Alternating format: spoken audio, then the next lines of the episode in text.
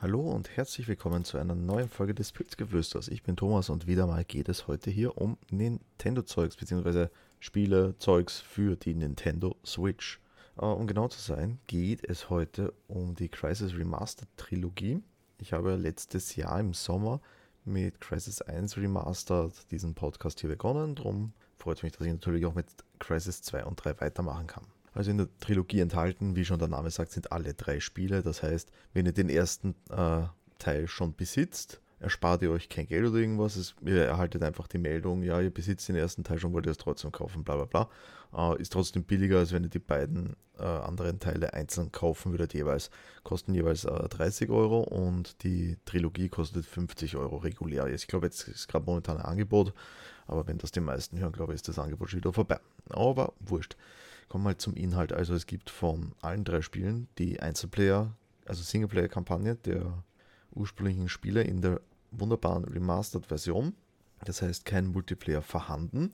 Uh, heißt natürlich auch, dass mh, hm, Wiederspielwert nur gering gegeben. Also, ja, nicht unbedingt. Also einmal im Jahr kann man es vielleicht spielen einmal oder vielleicht seltener, aber öfter wird man es wahrscheinlich nicht unbedingt spielen. Über Crisis 1 habe ich ja schon letztes Jahr gesprochen.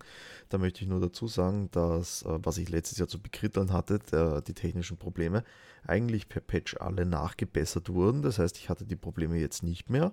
Das Einzige, was natürlich ist, dass die Gesichter eben noch immer steif wirken, aber das ist halt einfach, weil es das älteste Spiel der Reihe ist und äh, dementsprechend wirkt das Ganze auch.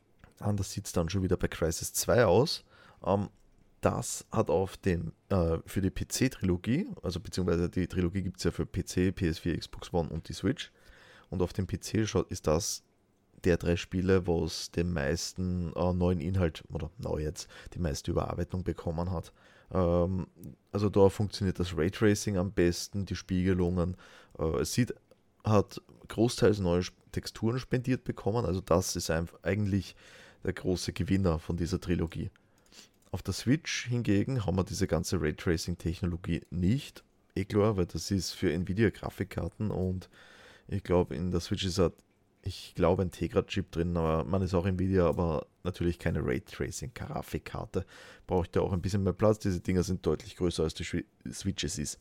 Um, ähm, ja, was gibt es dazu zu sagen? Also, Crisis 2 ist jetzt nicht gerade mein Favorit von diesen dreien. In der Tat ist das sogar der, den ich am wenigsten mag. Uh, Crisis 1 ist mein absoluter Favorit, der hat die längste Spieldauer, der hat das beste Spielgefühl, Level, äh, Level Design und alles, was dazu gehört eigentlich. Also die ganze Insel spielt sich top. Crisis 2 ist dann schon mehr Schlauchlevel. Das heißt, wir haben ein Level, da nur ein bisschen oder kaum taktische Optionen, wie wir es in Crisis 1 hatten. Uh, meistens betreten wir ein Areal, das, welches wir von oben überblicken können. Dort können wir ein paar Feinde rausmarkieren, vielleicht noch Munition erspähen, aber im Grunde äh, läuft es immer auf dasselbe raus. Runter, ein paar Feinde im Stealth-Modus killen und den Rest äh, wegballern im Panzermodus. Uh, ja, so funktioniert das Spiel. Ist an sich auch nichts Schlechtes eigentlich, weil es macht trotzdem Spaß. Aber wie gesagt, Crisis 2 war der Teil, der mich am wenigsten gehuckt hat. Weil auch die Story, ja, ist halt jetzt nicht Oscar-reif dann am Ende, aber ich freue mich eigentlich immer über gute Science-Fiction-Spiele und Crisis gehört definitiv zu den besseren Science-Fiction-Spielen, sage ich jetzt einmal. Kommen wir aber dann schon zu Crisis 3. Das ist nämlich auf dem PC der Teil, der am wenigsten äh, oder sich am wenigsten verändert hat, sagen wir es so. Also das liegt halt einfach daran, dass Crisis 3 erschien 2013 für, für PC, PS3 und äh, Xbox 360 und hat natürlich dementsprechend am besten ausgesehen. ausgesehen. So. Ähm, ja, das heißt, hier haben wir wirklich am wenigsten verbesserte Grafik durch das Remaster. Das Einzige, was ich hier für den PC, also als Erklärung, ich habe die Switch-Version und die PC-Version gespielt. Das Einzige, was sich hier am PC groß getan hat, ist wirklich, äh, dass es flüssig läuft.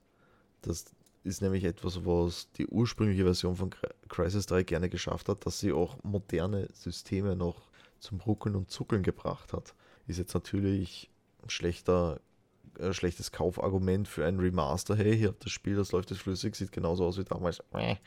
Aber kommen wir zur Switch-Version. Nämlich, da ist natürlich das Besondere, dass so ein, äh, so ein Grafikmonster wie Crisis 3 auch vernünftig auf der Switch läuft und das sogar mit den stabilen 30 FPS, die die Switch halt so rüberbringt. Hierfür wird natürlich äh, während bestimmten Cutscenes oder ähm, na, geskripteten Events die Auflösung zurückgeschraubt vom System her automatisch, aber das fällt uns als Spieler auch nicht wirklich auf. Heißt es im Grunde, wir bekommen mit Crisis 3 dann äh, das Superfinale der Serie, können es fantastisch spielen auf der Switch. Also das war der erste Teil, den ich auf der OLED gespielt habe. Äh, Crisis 2 habe ich noch auf der alten Switch gespielt dann. Äh, und können so die Story zu Ende spielen von Crisis. Einzige, was mich stört, wenn man jetzt die Comics nicht gelesen hat, weiß man nicht, was zum Beispiel aus Nomad aus Teil 1 wird. Ne? Das ist etwas, ich habe die Comics nicht gelesen, das habe ich durch Internetrecherche erfahren. Stört mich ein bisschen. Mag ich nicht. Ich weiß auch nicht, was am Ende mit Psycho passiert ist. Der hat einen das ganze Spiel Crisis 3 hindurch begleitet. Keine Ahnung, was mit dem Dude ist. Man hat ihn einmal am Schluss noch gesehen kurz, aber ja, ob er es geschafft hat oder nicht, wer weiß das schon. Also für mich zu viele offene Fragen am Ende eigentlich, muss ich sagen. Äh, technisch ist das Spiel dennoch top. Also wie gesagt, es läuft flüssigst auf der Switch. Die Steuerung ist optimal umgesetzt. Das liegt halt auch daran, dass Crisis 2 und 3 schon äh, Konsolenversionen von Anfang an hatten. Crisis 1 hat ja später auch eine bekommen. Äh, das heißt, dementsprechend gut hat die Controllersteuerung funktioniert für diese Spiele und lustigerweise sogar besser als damals die alten Spiele auf den Konsolen funktioniert haben, funktioniert es jetzt auf der Switch. Also wenn ihr Bock auf äh, brachiale Science-Fiction-Action habt, seid ihr bei Crisis, bei der Remaster-Trilogie auf jeden Fall an der richtigen Stelle. Äh, das war's heute auch schon wieder mit meinem kleinen Infocast. Ich hoffe, euch, hat es gefallen. Wenn es euch gefallen hat, lasst mir doch bitte einen Daumen da. Und ansonsten hören wir uns beim nächsten Mal wieder. Bis dann und tschüss.